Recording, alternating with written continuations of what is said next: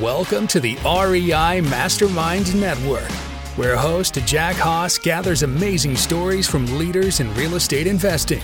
In each episode, our guests will tell you what they're doing that works, what they've tried that failed, and best of all, you'll learn actionable steps to take your real estate investing to the next level. Now, here's Jack with another value packed episode. Well, we have Garrett Sutton on the call here today. Garrett, I really, I, I actually can't believe you're on my show. This is just going to be great. Um, and I really, really appreciate your time.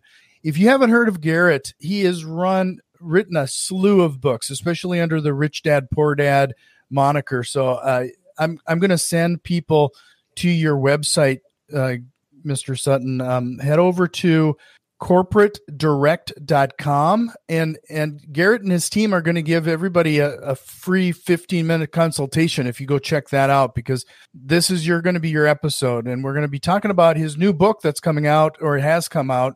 I say coming out because I noticed that I can pre-order the audiobook Garrett. Um, so head over to corporatedirect.com again but it, the book's going to be called Veil Not Fail protecting your personal assets from business attacks. And uh, really appreciate your time.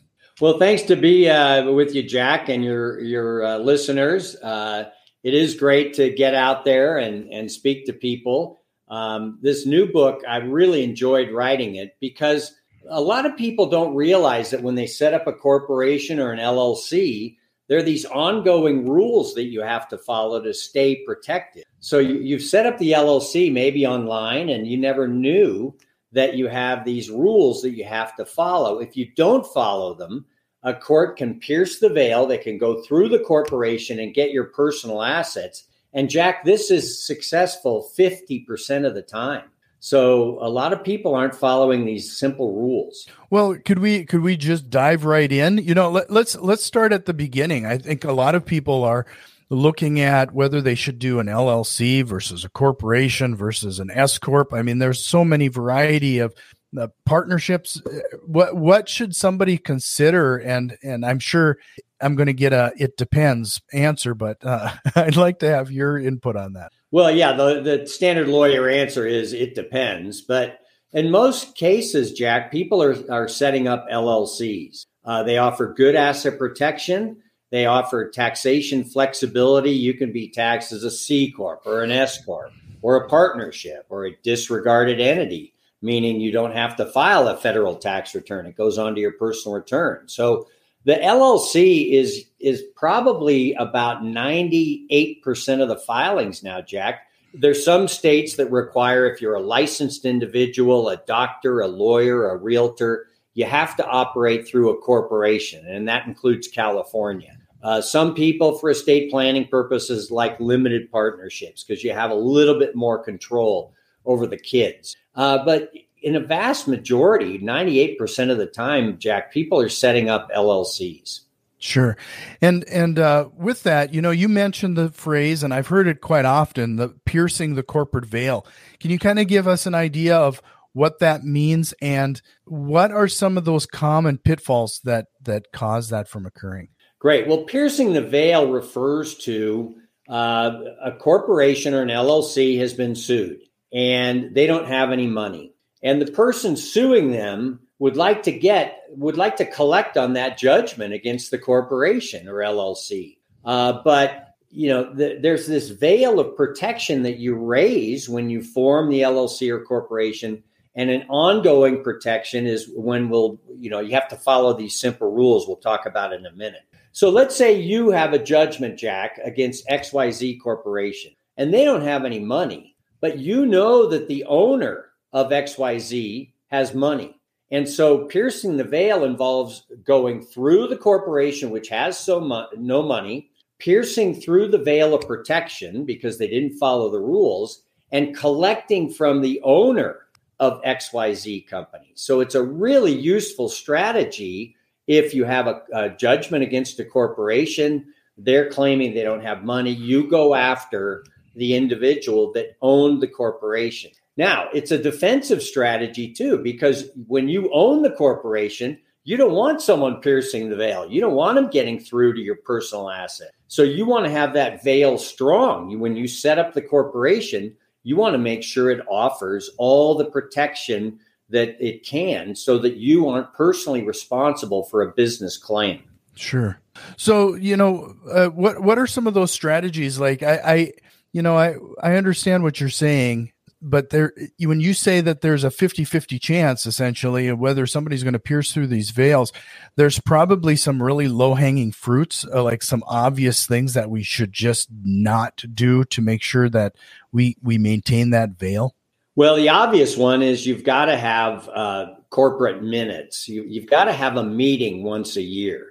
And all the corporate statutes require that you have one meeting a year. It's not hard to do now, with LLCs, there are a lot of promoters out there, Jack, that are saying, well, you don't need to have a meeting with an LLC. It's a very flexible entity. But I disagree. I think that when you're in front of a courtroom, when you're in front of a judge and jury, and you, you say, well, I didn't have to have any meetings, you know, the average person goes, well, how do you run a business or invest in real estate for 10 years without ever having a meeting?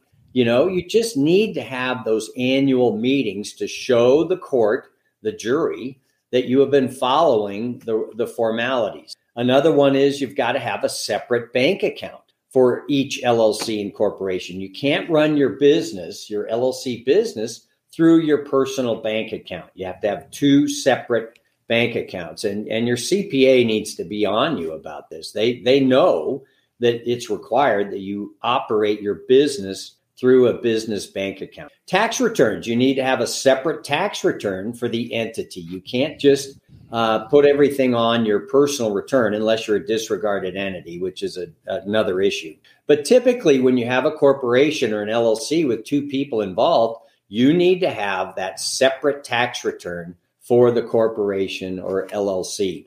One more thing I'll mention, Jack, is you need to provide corporate notice to the world when you enter into a contract, it shouldn't just say XYZ marketing. It should say XYZ marketing, comma, Inc. or LLC. So the person you're hmm. doing business with knows that they're doing business with a corporation or an LLC. If you just do XYZ marketing and sign it, they have a rational belief that they were dealing with you as the individual, Jack, not through your corporation. So you want to provide that corporate notice on contracts on your checks, uh, you know, on your business card. You just want the world to know that they're dealing with a corporation and they and if you follow the formalities, they can't reach your personal assets. That's the key in all this. You know, we're getting into business, we're investing real, in real estate. We don't want our personal assets exposed to any business claims. So, so you know, uh, one of the common questions that I continue to get, and I, I think this is a pretty common question throughout the real estate, is, and and I, I know I'm going to get a little flack if I don't ask it here right now, is the concept of do you when it comes to LLCs or, or any kind of corporations, when you're doing real estate investing, should you do an LLC for each property, or should you do an LLC blanket LLC for all of them? How how how would you structure that? Well, you know, I get that question all the time myself, Jack. It's a judgment call. All right. So let's look at the situation where you have one LLC with 10 properties and a tenant sues over one property. They have a claim against the LLC because that's who they rented from. They can get what's inside that LLC. Now, of course, you're going to have insurance, but let's say it's a really bad claim. They mm-hmm. could get the equity in all 10 properties because that's what the LLC owns. So let's say I have clients that only put one property in one LLC. That's the safest way to go. Uh, the tenant sues. They have an inside attack against the LLC. They can get what's inside there, which is just the equity in one property, not 10 properties. So that's the that's the issue. And I, I leave it up to my clients. It's a judgment call. Do you feel comfortable with 10 properties in one LLC, I, mean, I would counsel against that. Do you feel comfortable with two or three properties in one in one LLC? Well, you know, that's a judgment call on your part. Sure. So I, I bring this up too with the fact the concept is that you're talking about the corporate veil. So if you had a LLC per property, you have to adhere to all of the rules, right, for each property. So you have different separate bank accounts. You have to have separate minutes for each LLC, and so on. does that also add some additional uh like a veil on top of a veil like you have the the llc for the property and then you might even have a parent llc before it even before it gets to you does that make sense it does and we do we structure it that way jack as well we have a wyoming llc we like wyoming over nevada and delaware despite the map behind uh, we we like wyoming and you have a wyoming llc that owns all the other llcs that your properties are in so let's say you have a property in Utah. We have a Utah LLC on title to that property. You have a property in North Dakota. You have a North Dakota LLC on title to that property. Though, and you have to do the formalities for those, but those two LLCs are owned by one Wyoming LLC, which offers excellent asset protection uh, if you get sued from the outside. Now, to your point, Jack, you, you have to do the minutes for all three but it's not hard. I mean, we give you a book that shows you how to do it. If you don't want to do it, we can we provide a service where we'll do the minutes, uh, and then you pay the annual fees to the state. Uh, you have a registered agent. It's really not that hard, and you just have to look at it as another form of insurance, right? We have insurance in case something bad happens on the property. The LLC is the second line of defense, uh, and we want to keep that LLC strong so that it can provide that defense against someone reaching all of our personal assets. Sure. So you also mentioned something that that I, I, think we should probably take a second is is you mentioned an LLC in the in the state that you own the property in. Is that the case that you'd recommend? You know, like in in uh, North Dakota, Minnesota. Um, yeah, let's properties say in both states. You have a duplex in Fargo we have a North Dakota LLC on title at the county for that uh, Fargo property. And if you get sued by a tenant, uh, the rule is the same in all 50 states. The tenant has a claim against the North Dakota LLC, and they can get what's inside there. Uh, you're part of the North Dakota tax system. Uh, the court there has jurisdiction over the tenant's claim. So North Dakota uh, being on title, the North Dakota LLC on title for the North Dakota property makes sense. The the reason we have the Wyoming holding company as the parent is for the outside attack where you get in a car wreck. It has nothing to do with the Fargo duplex. They'd hmm. like to get at the Fargo duplex, but the parent is a Wyoming LLC and they have to fight through the Wyoming LLC to even get at North Dakota. And Wyoming has excellent asset protection through what's called the charging order, uh, which is a lien on distributions. And I talk about the charging order in all my books. Uh, this one here, Loopholes of Real Estate. We go into the, the charging order and the asset protection available uh, in great detail. So we like to structure uh, the, the, the real estate holdings with an LLC in the state where the property is located owned by a parent LLC, which is a Wyoming LLC offering excellent asset protection. Sure. So you know, with all of these strategies that you're you're laying out, and, and I mean, there's a lot of value you brought to the show in just the first 15 minutes here. Is there a point of no return? Like, let's say somebody's already kind of on their set of doing their real estate investing. They got their initial LLC. You know, um, can you reorganize some of this and and implement some of these strategies after the fact? Absolutely. Uh, you know, if you haven't done the minutes uh, every year, we can help clean it up. Uh, if you have a that North Dakota LLC, but you don't have the Wyoming protection, uh, we can easily set up a Wyoming LLC and have it be owned by the North Dakota LLC. It, there's no taxable event. You haven't sold the property.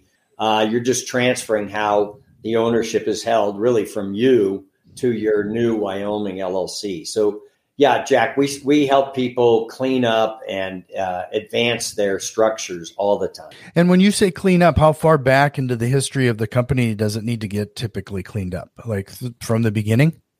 Well, some of our clients will do it from the beginning. Some, you know, if it's been ten years, some will some will do the last five. I I prefer to clean it up all the way, but it's really the client's decision. Sure. So just a reminder, everybody, head over to corporatedirect.com and, and schedule your free 15 minute consultation with Garrett and his team. Um, so uh, I, I hate to do this, but I I feel like we we have to go down the road of scaring people a little bit. You have to have some horror stories associated with piercing the veil and and how this all works.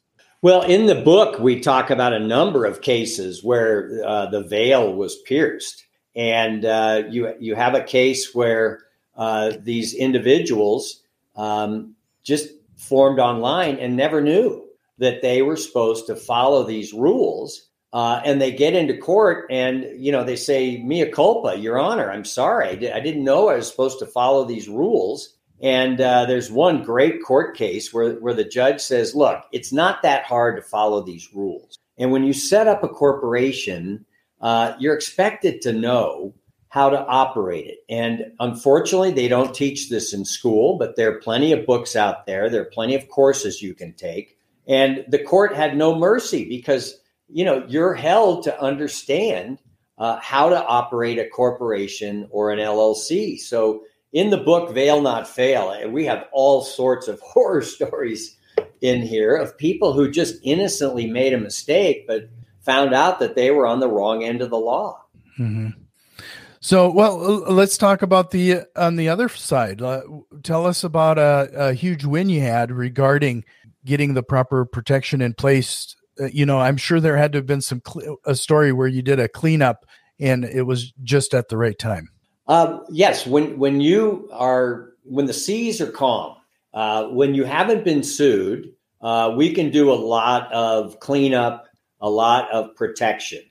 Um, now, once once you've been sued uh, by a tenant or someone, uh, you're you're kind of frozen. You can clean up the the uh, the minutes, but you can't move assets around. Um, you know, you can't put the seatbelt on after the car wreck. If, if you've been sued, uh, the court has a term. It's called a fraudulent conveyance. And anytime a term has the word fraud in it, you got to be careful. So the fraudulent conveyance means that you were sued, you transferred property uh, into an LLC to hinder a creditor uh, from reaching that asset. And the courts have the ability, the power to demand that the property be transferred out of the LLC so the person suing can reach the equity uh, in the property. So I guess the lesson here, Jack, is you once you set up that or once you buy that first property, uh, you got to put it in an LLC right away. You don't know when you're going to get sued.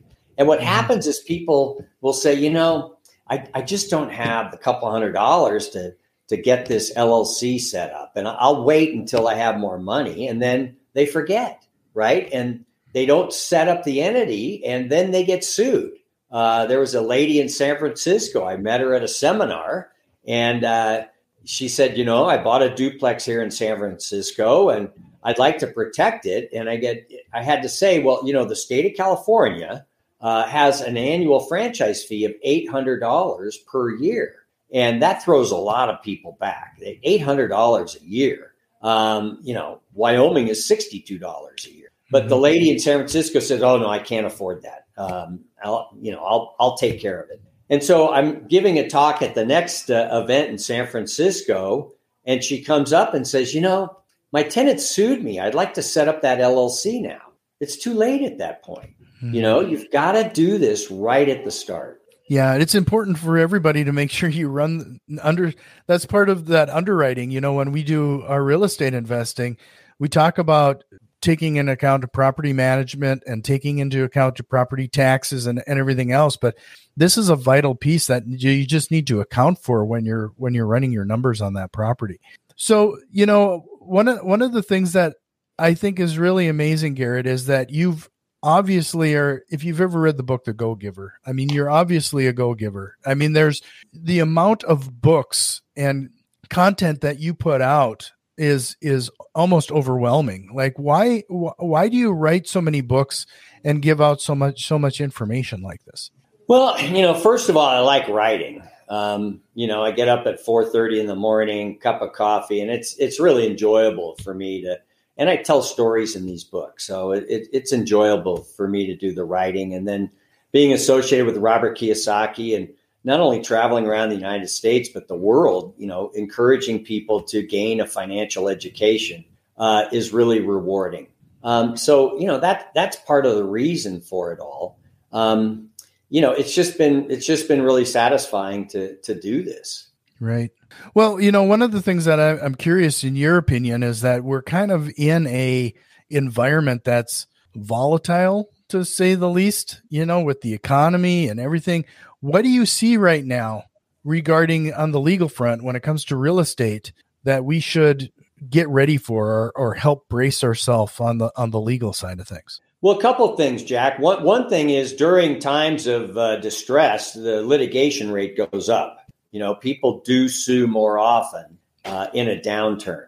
Uh, mm-hmm. You know that that tide goes out, and all sorts of stuff is exposed, and and there's a, a lot of litigation. Um, secondly, one thing your your uh, listeners need to know is that when you set up that LLC, and transfer property into it via a grant deed or a warranty deed. You're not going to use a quit claim because that severs the title insurance. But once you transfer the property into the LLC, you need to make sure that the insurance coverage is there.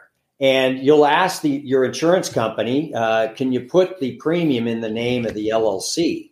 And what happens, Jack, all the time is they say, well, that's a, a higher premium because it's in a business entity uh, which is nonsense. The risk of a fire is the same if it's in your name or your LLC name. Uh, but to skin the cat, what you do is you say, okay, leave the premium in my personal name, but list my LLC as an additional insured.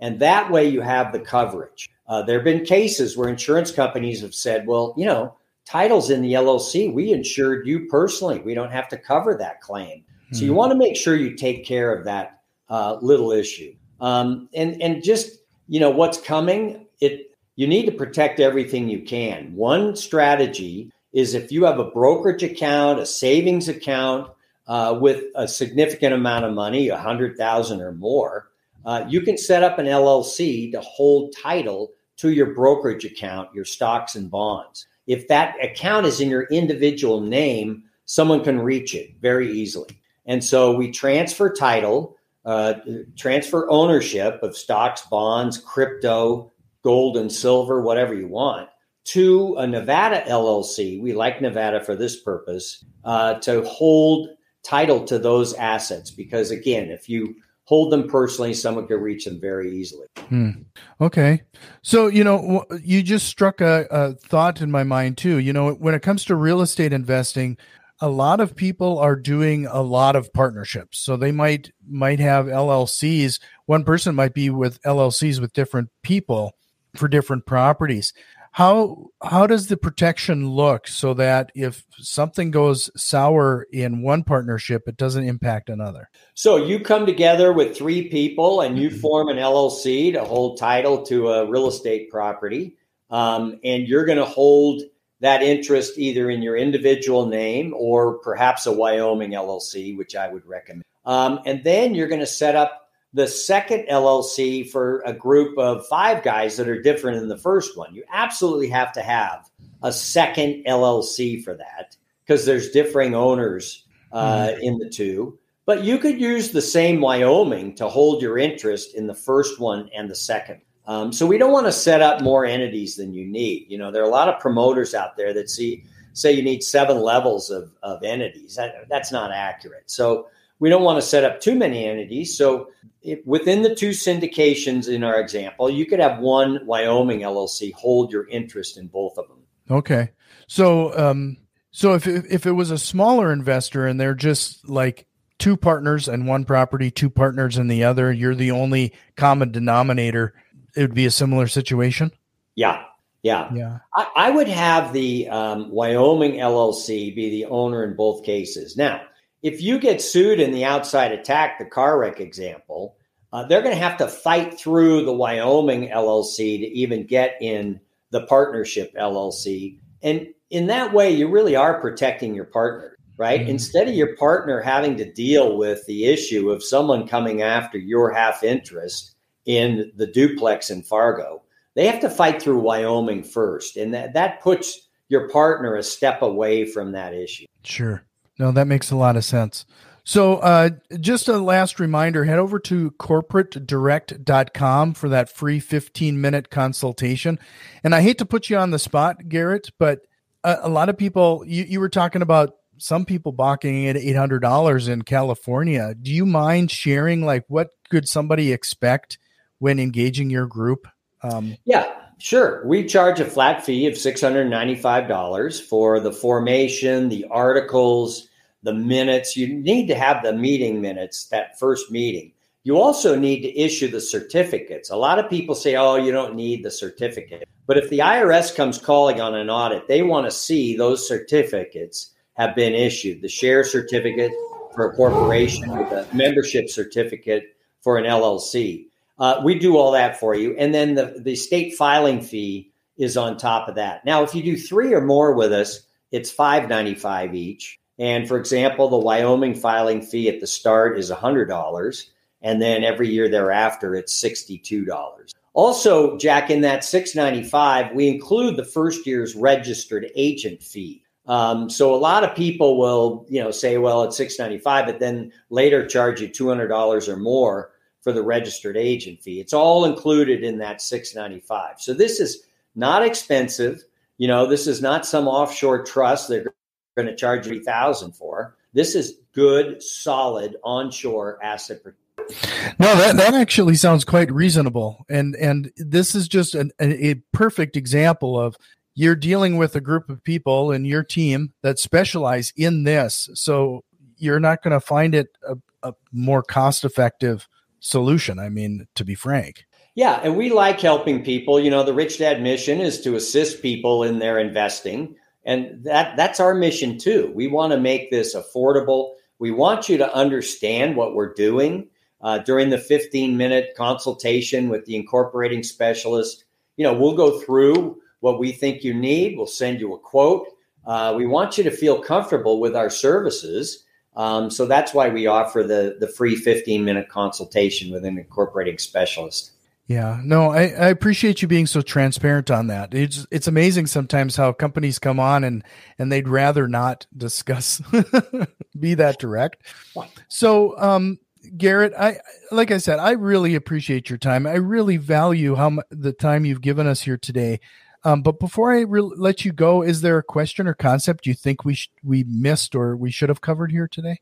Well, you know, the the new book "Veil Not Fail" uh, talks about um, how to protect yourself against someone going after your personal assets.